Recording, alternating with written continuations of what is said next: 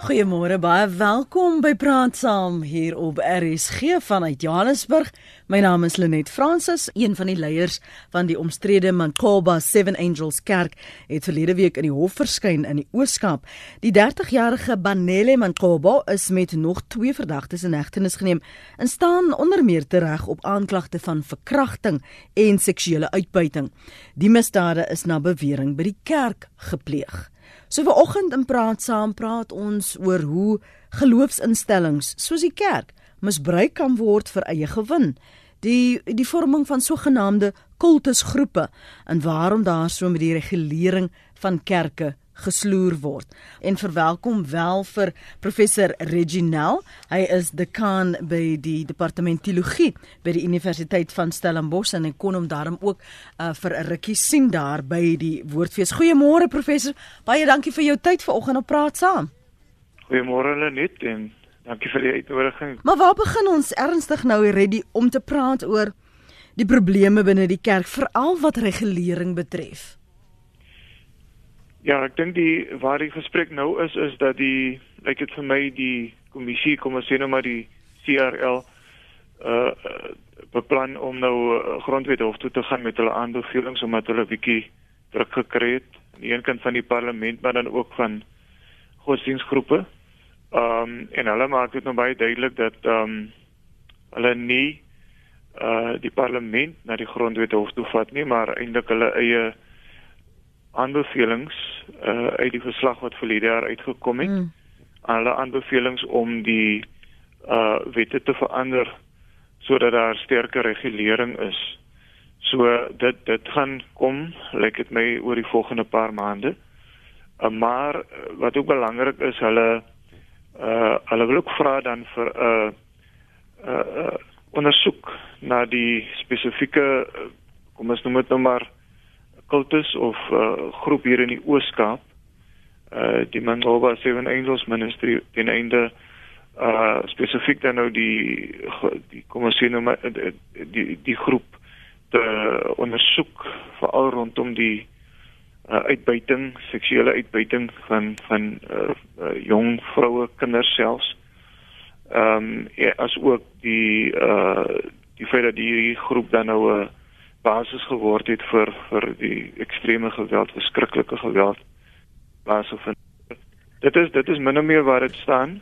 Uh dit lyk asof daar wel uh verandering wel uh, sal kom in terme van die druk op geloofsgemeenskappe om hulle self beter te organiseer, beter verantwoording uh uh meganismes in plek te sit.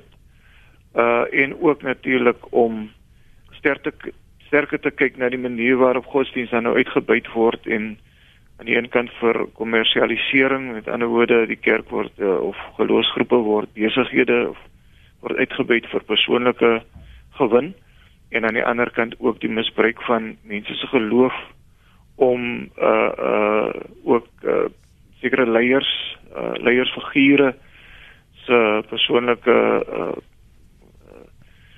behoefte aan mag mm. om dit te temper. So dis dis eintlik waar die situasie is. Ek dink daar moet ook 'n groter gesprek wees rondom en ek dink dis binne geloofsgemeenskappe ook groter gesprek oor ehm um, hoe geloofsgemeenskappe uh, se verhouding moet staan teenoor byvoorbeeld verantwoording binne die breër staat binne binne ons land maar ook die geloofsgemeenskappe se uh, verantwoording teenoor opsigte van die wetenskap en spesifiek dan nou die medie, mediese wetenskap.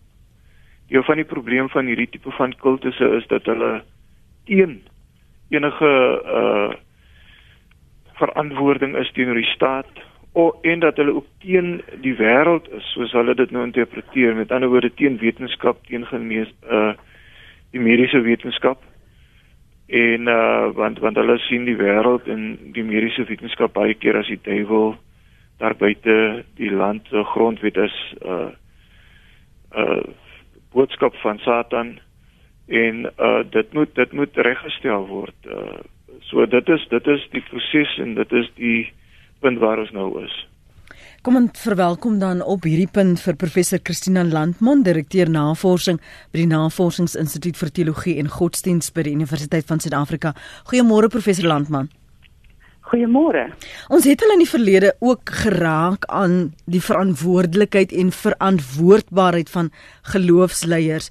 Eh, da, daar's aan die omgang van van gesprekke dikwels hierdie verwysing van as jy vinnig geld wil maak, moet jy maar net 'n kerk begin. Hoe het ons tot op die punt gekom dat daar op hierdie vlak van uitbuiting is, professor?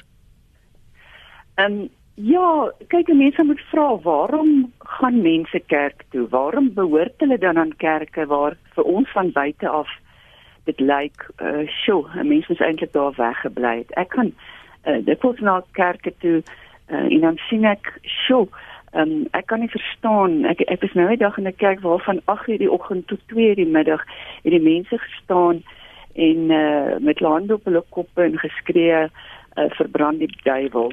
Uh, wat vir my snaaks was, want ek het eintlik gedoog die duiwel is die persoon wat juist die vier spesialis is. En dan het ek gewonder en ek het gesien mense wat wat wat baie sterk en uh wat wat 'n goeie beroep het maar onlangs geweldige verliese gely het hulle in die kerk eintlik baie met met met grys klere staan en hulle self roodmoedig want hulle dink um, hulle het iets gedoen wat gemaak het dat hulle hierdie verliese ly en nou kom hulle na die kerk toe om te vra herstel hierdie verlies. En dis hoekom mense uh, weerloos is partykeer en dit is goed om kerk toe te gaan om te, jou te help om sin te gee aan jou verliese om vir jou sin te gee aan jou lewe.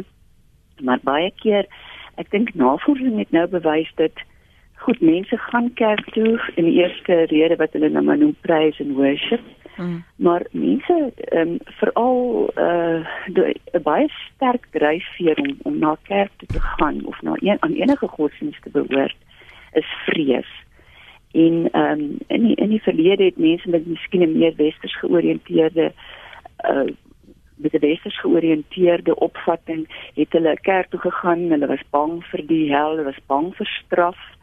Maar soos daai vrees vir weggegaan het, so het hulle uiteindelik ook dan minder kerk toe gegaan. Maar daar's ander ehm um, daar is ander kulture waar daar ongelooflike sterk vrees is, sê maar vir ek is jammer dat ek die woord moet gebruik maar witchcraft waar daar sterk vrees is vir dinge soos soos soos, soos towery on, en dis nie 'n vrees om ons ligtelik kan omgaan nie. En mense gaan dan na kerke toe veral kerke wat nou vir ons lyk hulle uitbuit om dan van hierdie 'n uh, 'n vloek wat op hulle rus of uh, ontslae te raak of hulle te beskerm teen een of ander um, teen een of ander kwaad wat hulle gaan oorkom omdat hulle die swaar kry wat lê die verliese en die um, onsekerheid omdat hulle al daardie dinge toeskrywe aan een of ander uh, demoon of bose gees mm. wat in hulle lewe werk.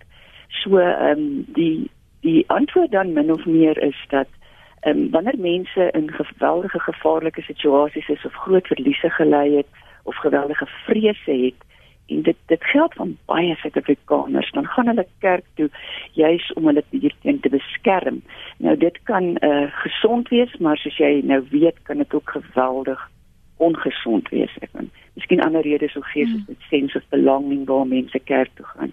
En ongelukkig soos Regina nou net gesê het, kan dit maklik uitgebuit word as ons nie uh, mense informeer oor wat is 'n gesonde geloof, wat is 'n gesonde uh manier om te groei nie. Want godsdienst kan geweldig positief kragtig wees soos ek sê om jou te help. Kyk, byvoorbeeld lyding is iets wat sinloos is, maar deur ons geloof kan ons sin daarin gee. Maar as ons ons moet dit op 'n gesonde manier gee, en nie op 'n ongesonde manier nie. En uh, dit is waar die mense se weerloosheid inkom. En dis hoekom mense baie keer 'n kerk toe gaan en hoekom waarom hierdie baie van hierdie kerke so opspring. Ons doen baie keer navorsing in 'n in 'n spesifieke gebied en dan elke week is daar 'n ander kerk. Ehm um, en uh ja, maak hulle geld daar uit. Ek is uh ek is nie heeltemal seker nie. Ek dink dis een van die aanbevelings dan van hierdie kommissie is dat daar natuurlik nou dat hierdie dat daar 'n audit moet wees van al hierdie um, kerke se inkomste want dit is geweldig moeilik om kontant te te te, te audit. Ek is nie seker of dit nou 'n reg goeie Afrikaanse woord is nie. Uh baie moeilik om kontant te audit en in die kerkwerk het met die kant aan die mense bring kontant bydraes. En ek sien dit van gemeente tot gemeente van kerk tot kerk dit uiters dat dit groot gapings laat om geld weg te steek. Kan ek vra dan vir die omstandighede wat jy beskryf, Christina, is dit dan soveel makliker om deel te vorm van 'n kult? Want ons almal glo dit. Ons almal ondersteun daardie gedagte en omdat Suster A of Suster uh, B dit doen, is ons oordeel sodanig dat dit kan dan nie verkeerd wees nie van soveel so dis gaan so baie mense wat wat deelneem hieraan. Um, ek ek kan nou nie 'n algemene mm -hmm. antwoord gee nie want jy weet daar is net te veel variasie daarop maar ek kan maar net sê in terme van van mense met met wie ek gewerk het dat daar dinge is wat mense wat veral jong tieners ehm um, mense baie baie weerloos maak om by so 'n kultus as ons die woord nou wil gebruik aan te sluit. En baie keer uh, jy jy sal 'n uh, jong man kry, sy albei sy ouers is oorlede of die ouers is nie daar nie. Daar's hele gemeenskappe waar daar 'n geslag ouers net afwesig is. Ehm um, ek het byvoorbeeld in 'n gemeente waar ek gewerk het vir 10 jaar nooit 'n kind gedoop waarvan die biologiese ma of pa teenwoordig was nie. Hmm. En daai kinders word eh, ehm uh, um, jy weet hulle waar wie wie sorg vir hulle waarheen gaan hulle? Ehm um, en dan as hulle dan by 'n uh, as hulle dan by 'n plek kom waar hulle waar hulle ontvang is, waar hulle liefgehad word, waar vir hulle toekoms is, dan is dit um, vir hulle wonderlik en dit is gaan oor verskillende godsdienste heen. Ek kan onthou van 'n van 'n jong seun wat in die agterplaas iewers in 'n kamertjie gebly het en um, hy het baie swak op skool gevorder, maar ehm um, en daar was 'n god daar was dan 'n godsdienst wat hom opgepik het. En uh, en skielik kon hierdie seun uh dit woorde in Arabies sê en hy kon werklik uh, hy het werklik gevoel hy behoort hier. En toe ek hom probeer uitvra oor die situasie het hy baie beskermend gewees en gesê jy mag nie teen hierdie persoon wat die hoof is van hierdie ehm um, van hierdie godsdienst praat nie en hy het die woorde gebruik ek sal jou doodmaak as jy dit doen. Ehm um, en dit is 'n ampere persoonlikheidsverandering. Maar daar het hy nou 'n plek gevind waar hy gevoel het hy kan hy hoort. En dit is 'n geweldige sterk invloed wat jy op iemand kan uitoefen as jy daai persoon veilig by jou laat voel. Dit is baie interessant net as ek kan inkom hier. Uh gister was dit in ook in die in die koerante dat ehm um, hierdie uh spesifiek nou die kultus kultus hier in die Ooskaap dat die slagoffers die hulle het hierdie leiers binne hierdie kerk wat hulle self voordoen as engele van God uh beskou as hulle vaders of in ander gevalle word hulle hulle konings genoem. En en daar was 'n groot uh af, uh, liefde vir hierdie mense uh daar was 'n groot respek op 'n manier en uh om aan te sluit daarby uh, wat wat Christina gesê het uh die behoefte vir hierdie aanvaarding vir hierdie liefde en vir die uh feit dat hierdie groot leiers hierdie engele van God uh vir hulle uh amper uh, uh spesiale voorregte gee uh, uh van aanklank by by die kwesbaarheid van van hierdie tieners en en en vroue en uh, ons het op 'n stadium 'n gesprek gehad juis oor hierdie uh, situasie die patriargale uh, stelsel waarbinne ons maar groot geraak het en die feit dat uh dat die ruimte skep vir hierdie tipe van uitbuiting. Mm -hmm. En daarom moet ons praat oor die feit dat uh hierdie tipe van kultusse eintlik groei en en floreer in 'n in 'n situasie waar van ongelykheid uh ekonomiese ongelykheid mense voel magteloos en en ook uh, soos soos ons nou wat die woord gebruik die weerloosheid van mense. Met ander woorde so lank as wat dit nie geadresseer word op 'n op 'n uh sosio-politiese vlak of op 'n ekonomiese vlak uh die ongelykheid en die aanspreek van uh, sisteme soos patriargie en en die feit dat uh, dit meestal Die Testament sien dit in in swart en in bruin gemeenskappe die ehm um, uh, ekonomiese ongelykheid aangespreek word nie. Dan is daar altyd 'n teelaarde vir die tipe van van uitbuiting. En nou goed, dit kan op politieke vlak ook gebeur, nê, waar politieke leiers dan ook ehm um, uh, hulle uh, deurgunsies en gawes hulle mag soort van uh, misbruik.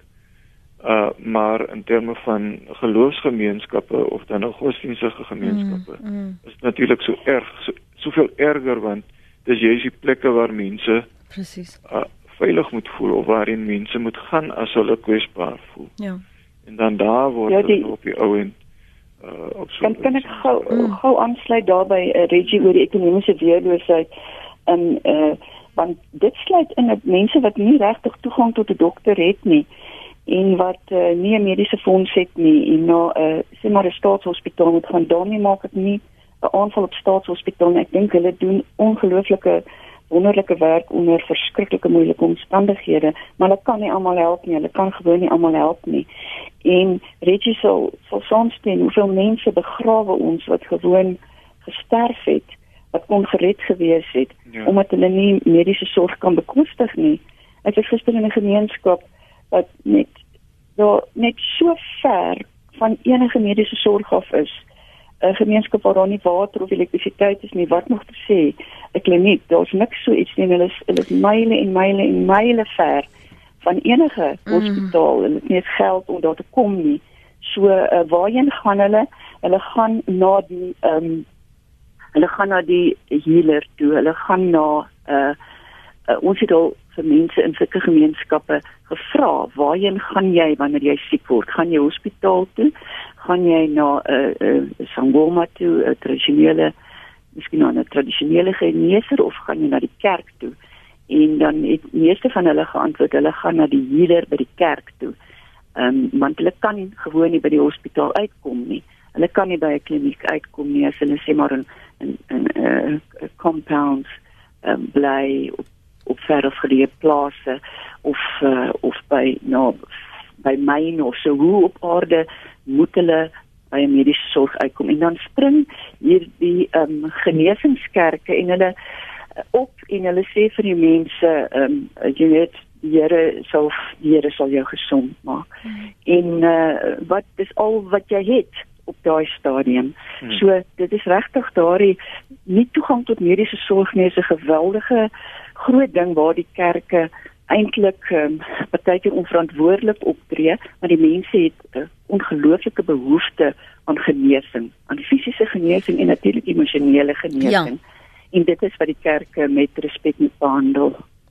Maar maar daardie desperaatheid, daardie moedeloosheid, daardie vers, gevoel van verstotenheid.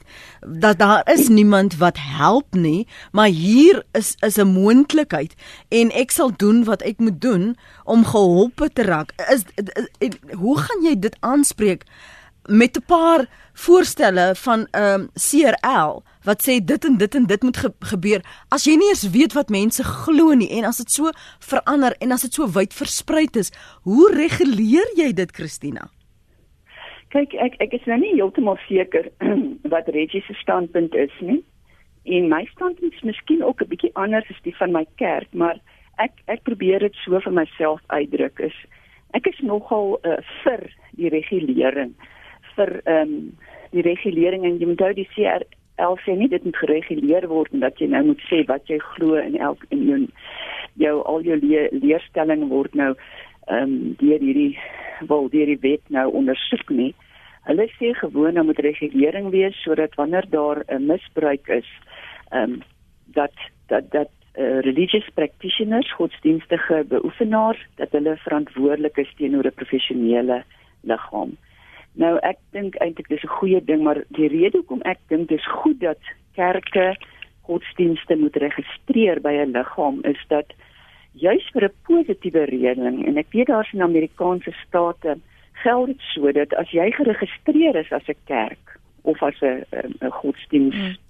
uh, beoefenende gemeenskap um, um, instelling dan is dit 'n manier hoe die staat eintlik medisyne en maatskaplike werk ehm um, en sulke dinge versprei want dan weet hulle jy weet ons gee sê maar 'n 100 000 rand vir hierdie kerk om kos te versprei of ons gee kospakkies om kos te versprei en ons ons gebruik hierdie kerk daarvoor want hy's by ons geregistreer. Ons weet sy praktyk is gesond hy's verantwoordelik hy sy sy boeke word geauditeer. Ja. En dan kan dan kan die staat eintlik by gemeenskappe uitkom waar hulle andersins nie kan uitkom nie want baie gemeenskappe daar's geen daar's niks nie. Daar's nie 'n polisiestasie nie daar's nie daar's nie 'n kliniek nie daar's niks nie. Hoe kry jy by daardie mense eintlik dan 'n medisyne uit en hoe kry jy by hulle kos uit en as ons as ons daai tipe van regulasie en aanhalingstekens het en want die meeste kerke eh, gemeente sê maar in die VGK en NG Kerk hulle is in elk geval ehm um, geregistreer as NPO's. So ehm um, as mens dan dat 'n kerk registreer, hy word ehm um, in in good standing bevind, dan kan die kan dit eintlik baie positief wees juis om middele aan die samelewing te versprei. Want hulle is dan verantwoordelik aan hierdie liggaam. Regias mens kyk na die die gesindheid. Ek gaan nou gou 'n vergelyking tref. In die verlede was dit deel aanvaarbaar, apartaal mense hulle tiendes by die kerk, maar met ander bewegings um, en geloofs-oortuigings het jy nog gevalle waar mense glo maar die paaste die paaste moet in stand gehou word die pastoor hy moet elke jaar 'n kwai kar kry hy moet 'n luukse lewe hê want dit spruit en spreek van die goedheid en die guns van God ja baie baie mense uh, argumenteer ook dat uh, in daai opsig is hy 'n uh, rolmodel vir die gemeenskap nee? want uh dis nou nie die gangster wat met 'n groot kar ry nie, is ook die pastor wat met 'n groot kar ry. Uh so so uh uh ek ek ek ek, hoor daai argument mense hoor dit in gemeenskappe. Ehm um, maar dit is baie keer nie in proporsie met met die gemeenskap nie, nee, dis nie 'n proporsie met die die stryd in die in die worstelinge van gemeenskappe nie en en dit dis die probleem. Ek ek ek is natuurlik ook soos Christina positief oor ehm um, die feit dat geloofsruimtes en geloofs uh, godsdiens kerke en en en sovoorts moet ruimtes wees vir heling. Dit moet plekke wees waar daar sorg is en en waar mense ook bemagtig voel en mense geïnspireer word. Ehm um, en waar ook uh, die hele uh, goed rondom ekonomiese bemagtiging ook prioriteit geniet. Dit dit dit moet ook binne kerke gebeur. Ehm um, maar die vraag is hoe moet dit gebeur? Hmm. Dit gebeur ten koste van die gemeenskap. Met ander woorde, die kerk word 'n tipe van 'n piramideskema waar die die die, die punt reg bo 'n klein groepie uh is is die groep wat eintlik bevoordeel word en die onder is die massas wat nou maar net um hulle soos hulle sê die term wat baie keer gebruik word jy saai opwaarts. Met ander woorde as jy nou saai opwaarts, jy saai uh, na die vlak bo jou, dan dan the blessings come down. So uh dis dis dis die tipe van teologie en en dis hoekom dit so belangrik is uh, uh dat dat die opleiding van leiers en en deel van die van die voorstelle van die kommissie is dat die opleiding van leiers en die legitimasie van leiers met ander woorde lei, hoe leiers uh in gemeenskappe uh 'n lisensie kry ek gebruik dit maar tussen aanhalingstekens om dan nou 'n bediening bedieningsleiers te wees om 'n bediening te lei dat dit ook 'n belangrike faktor moet wees. My my uh bekommernis uh, en en ek hoor vir Christine maar my bekommernis is net daai gesprek tussen aan die een kant staatsbeheer um of staatsintervensie en aan die ander kant uh selfregulering. Hmm. Met ander woorde waar godsdienstgemeenskappe self uh uitgeroep word in terme van hoe ons uh, na mekaar uh, kyk en mekaar verantwoordbaar hou. Die die gevaar is dat ehm um, nou ons is nou 'n bietjie van in 'n nuwe fase met die Cyril Ramaphosa uh era, maar die gevaar is nog steeds dat uh uit onder staatsbeheer uh, die profetiese stem van geloofsgemeenskappe uitgedoof kan word. Uh so as ek my kom ek noem dit nou maar so, ek verloor my staatslisensie om kerk te bedryf. Uh dat dat wat ek sê teen die staat miskien selfs of om die stem te wees van die stemlose uh dat ons daardeur ook deur die staat vervolg kan word. Uh so dit is 'n baie uh belangrike gesprek oor waarvan praat ons? Praat ons van dat die wetgewing so verander moet word uh dat daar staatsbeheer of staatsintervensie is of uh moet die wetgewing so verander word dat dat daar ruimte geskep word vir selfregulering waar kerke onder mekaar uh soort van mekaar verantwoordbaar hou en waar dit dan nie gebeur nie dat daar dan ook ruimte is vir vir die staat om dan in te tree. Um uiteraard wanneer geloofsgemeenskappe soos byvoorbeeld hierdie Manmoba Seven Angels wanneer hulle teen die wet uh, uh optree wanneer hulle teen die grondwet optree met ander woorde daar is um misbruik of daar is misdaad wat plaasvind onder die vaandel van 'n geloofsgemeenskap dan is daar wetgewing om uh om te arresteer om mense um natuurlik uh, uh, uh, uiteindelik deur die ons regstelsel uiteindelik ehm um, te vervolg. Dit moet in plek gestel word. En en en dit moet dit moet gedoen word ongeag wie uh wie die persoon is of wie die groep is wat vervolg word. So uh daardie meganismes is in plek.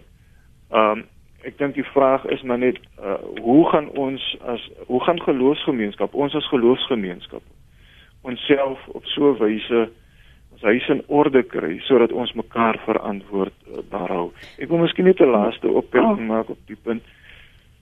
Ons moet nie dink dat dit net in arm gemeenskappe gebeur waar geloofsgemeenskappe uh, mense op so 'n wyse manipuleer en en op so 'n wyse uh uh, uh lei dat uh, hulle teen die mediese wetenskap is ons ons uh die realiteit is ook dat in baie gemeenskappe wanneer mense worstel met byvoorbeeld ehm um, uh uh siektes wat wat van 'n van kom kom ons maak byvoorbeeld 'n voorbeeld die hele die hele uitdaging wat ons het in hierdie tyd rondom uh wat wat mense kan doen 'n geestesongesteldheid of geestesversteurings uh hmm. baie keer en selfs in middelklas kerke uh charismatiese kerke laat ek dit nou maar noem dan word dit afgemaak as of jy is van die duiwel besete ja. ja. of dan moet net gebid word vir jou mm. en, en dan gaan dan gaan jy regkom moenie na 'n psigiater toe gaan nie hulle is van die duiwel af God sal vir jou gesond maak dit is boodskappe wat nie net in in die Ooskaap in Robo in die Ooskaap uh uh verkondig word dit word in hierdie uh kerke wat wat groot uh, geld maak in ons uh voorstede word dit ook verkondig. En dan draai daai persoon om uh die die die pasiënt of die persoon wat na die kerk toe gegaan het vir sorg of vir ondersteuning. En sê maar die Here gaan my gesond maak ek gaan nou nie meer my medikasie gebruik nie. Al wat ek moet doen is glo. Al wat ek moet doen is glo en julle wat dan nou uh uh praat van medikasie en praat van psigiatriese sorg, julle julle is van die duiwel af. Ja. En en en dit is 'n gevaarlike boodskap wat ook van middelklas kerke afkom. Met ander woorde, um ons moet die punt wat ek wil maak op is dat ons moet ook in terme van die breë spektrum moet ons ons huis in orde kry.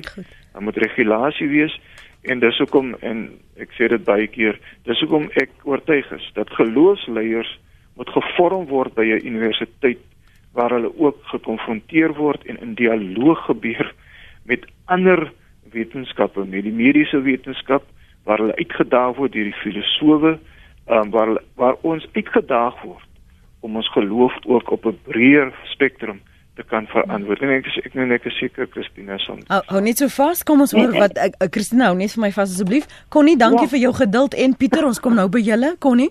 Môre net jou gaste.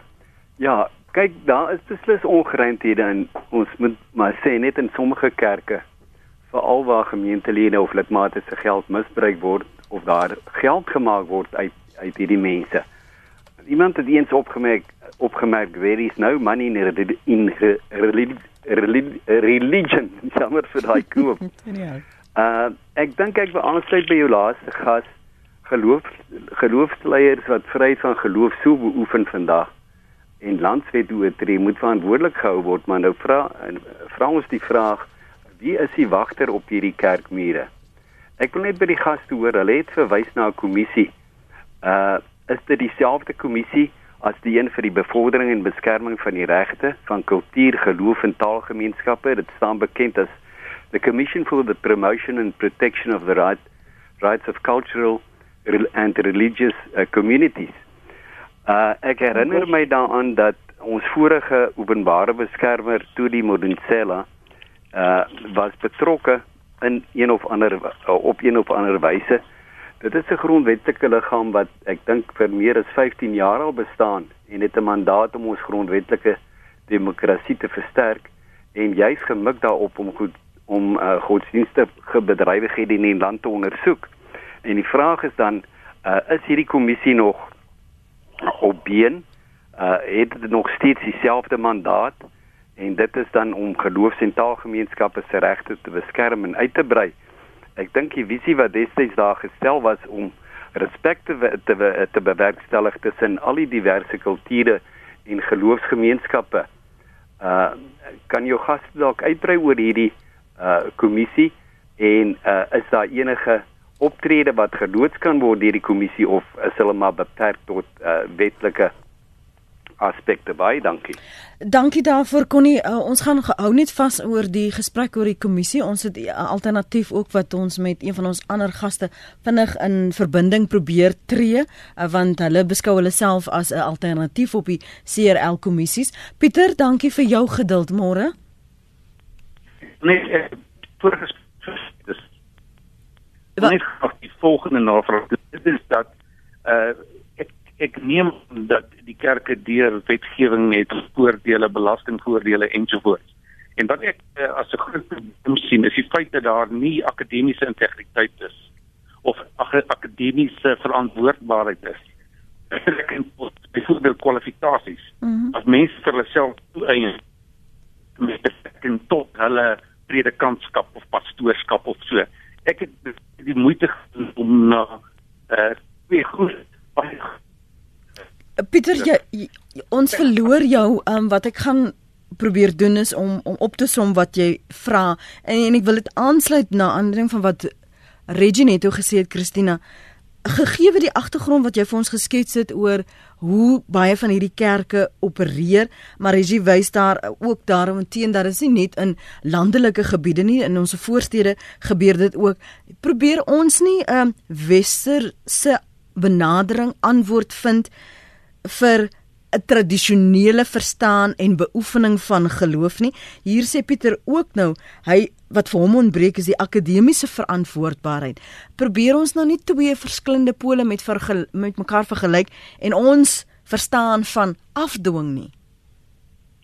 Ek dink dit is presies die probleem. Um, en daarom kan ek nie heeltemal saamstem met Reggie dat uh, selfregulasie gaan werk nie want dit het nie gewerk nie die kerk is in kompetisie met mekaar en um, ons kan nooit dit is makliker om tradisionele geneesers bymekaar te kry as om kerke bymekaar te kry. En ons weet dat die oorstroomkerke as ons nou maar nog daai term wil gebruik baie uh, lidmate verloor na kerke toe wat juis 'n taal gebruik wat ons nie in die oorstroomkerke gebruik nie. En uiteindelik is dit die taal van die staat van 'n sekulêre staat wat nou in in in konflik is met die taal van van ehm um, van hierdie uh, onafhanklike kerke. Want 'n persoon wat 'n onafhanklike kerk begin, sal byvoorbeeld sê hy het 'n droom gehad of 'n opdrag van God om hierdie kerk te om hierdie kerk te begin. Hy het hy geen opleiding nie, maar hy het nou hierdie word of discernment gekry wat ehm um, wat maak dat hy 'n kerk 'n kerk moet begin en die en dat God hom nou in aanhalingstekens gelisens het nou hoe uh, nou kom die staat en sê maar jy moet gelisensieer wees. Dis heeltemal ehm um, soos jy sê amper 'n amper 'n westerse voorskrif vir 'n Afrika situasie. En dit is vir ons mekaar vind nie. Maar ek dink nie selfregulasie gaan gaan werk nie. Ehm um, want die kerke kan nie mekaar reguleer nie. Hulle is in kompetisie met mekaar. Ehm um, daarom sal ek sê dat ehm um, die die oplossing wel 'n oplossing sal wees dat die staat en kerke mekaar moet vind in 'n in 'n taal wat albei kan verstaan. Wat nie 'n westerse taal is nie maar wat wat uh, jy weet wat wat um, ons doen byvoorbeeld opleiding vir vir biskoppe en onafhanklike kerke. En hulle kan 'n sertifikaat kursus by ons volg. Die probleem baie keer uh, help hulle ons ook om daai kursus self op te stel en dan het hulle akademiese integriteit. Maar die moeilikheid is by universiteit kan jy self 'n sertifikaat kursus nie aanbied as die persoon nie matriek het nie.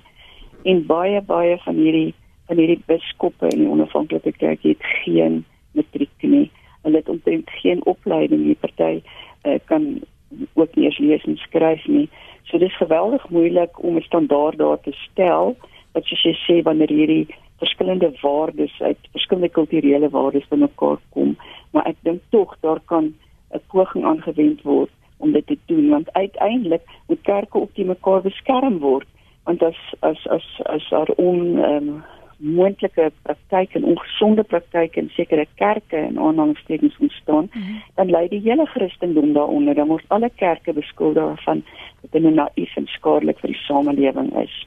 So, ja, ek kan maar net sê dit is die probleem. Daar's hierdie verskillende kulturele waardes, verskillende tale, verskillende regstale, staatstaal en kerktale en die tale tussen verskillende uh, kerke wat nie met mekaar ooreenstem nie en daarom hierdie situasie so ontsettend moeilik maak. Ons praat nou met een van ons luisteraars, hy's 'n predikant in die NG Kerk daar op Bronkos Spruit en hy skryf: "Ek is die ondervoorsitter van die pas gestigte professionele liggaam vir religious practitioners onder SAQA wetgewing. Die Association for Christian Religious Practitioners is vir hierdie jaar September goedgekeur, juis met die oog op regulering, opleiding, bemagtiging en die hoofstroomkerke in Suid-Afrika is hierby betrokke. Dalk moet ons eendag hieroor praat wat ons nou vinnig gaan na verwys, juis omdat ons die alternatief vir die CRL kommissie is en ook in die gesprek gesprek met die parlement is oor die regulering van kerke. En baie dankie vir jou beskikbaarheid. Tersies ek waardeer dit môre. Ja, môre Lenet, dit is lekker om van julle te te hoor en na julle te luister. So, so gee vir ons 'n opsomming van die gedagtegang en hoe dit anders is as byvoorbeeld die CRL kommissie en wat julle hoop dat dit gaan bereik. Weet julle net, ons is in gesprek met al die hoofstroomkerke reg oor Suid-Afrika van die die independent churches wat sopas ook aan die gang gekom het uh, ons is regtig in gesprek met al die opleidingsinstansies in Suid-Afrika rondom opleiding. Ons is regtig betrokke reg oor Suid-Afrika met 'n klomp predikante, pastore in al die soort van kerkgenootskappe om juis aan die een kant kwaliteit opleiding aan die gang te sit en aan die ander kant kwaliteit funksionering as mense en dat ons letterlik probeer om mense so te bemagtig dat dit wat jy verstaan kind van God, Christen, dat dit in jou werk ook uitkom en dat jy dan verantwoordelik gehou word vir hoe jy dit bedryf, jou hele manier van van kerk wees bedryf. Ons het 'n gesprek ook met die parlementêre komitee daaroor. Ons het Hermie Duimus wat so mooi 'n wonderlike pad loop met met die parlement om ook die hele gedagte van selfregulering in te sit want ons sê die kerke kan dit self doen. Hulle het al die instrumente om dit te doen en al die vaardighede om dit te doen en die liggame om dit te doen. So hier's 'n klomp goed wat op die tafel is, maar dis 'n proses wat nou al jare lank kom ja. en wat nou vir hierdie jaar deur SAQA wetgewing toe goedgekeur is dat ons 'n professionele liggaam kan wees juis om te kyk so 'n bietjie na hoe kerke funksioneer en wat by kerke gebeur. Tersius baie dankie vir jou beskikbaarheid. Dankie dat ons jou so vinnig uh, kon intrek. Baie van die luisteraars sê ek stem saam met die spreker daar word geslag klank vir die praktyke van gelag vir die praktyke van swart kerke, maar hoeveel van die wit charismatiese kerke uh, loop dieselfde pad? Regulering van kerke is broodnodig. Uh, een sê weer ek het so 10 maande terug my man verloor en ek as predikant moes net aangaan want ek mag nie rou oor my lyk like my wederhelf nie uh, of die, die SMS het afgesny so ek wil ook nie woorde in jou mond lê nie vergewe my daarvoor. Ek het onlangs bedank skryf die luisteraar. Nou laat ek myself toe om te verlang. Um, ek luister nou oor die radio die diens en geniet dit. Nog een sê die mense wat by hierdie kerke aansluit was beslis nie behoeftig nie maar want in die nuus was gesê dat die een vrou het 25 of 250 000 rand gegee as jy maar weet wat mense doen vir die kerk en doen vir die pastoor. Hulle verkoop hulle huise, hulle verkoop hulle karre. Hulle sal honger ly want die Here volgens hulle het so gesê. Nou laat ek myself uh, sê die een luisteraar die agter geblewe argument word nou 'n bietjie afgesaag. So ons sê tikkie daar op Solendam. Ons ons staan einde se kant toe vir vanoggend se gesprek, maar daar gaan nog indringend gesels moet word. Wat is die aandeel wat die wat wel opleiding gekry het of die wat in gemeenskappe sit wat dit nie so gebeur nie Reggie en Christina. Wat is ons aandeel aan aan hierdie gesprek? Reggie? Ja ek dink uh, dit is belangrik dat ons onsself op hoogte hou. Een van die inbellers het gevra oor die, die kommissie en die eisregte is die groot naam.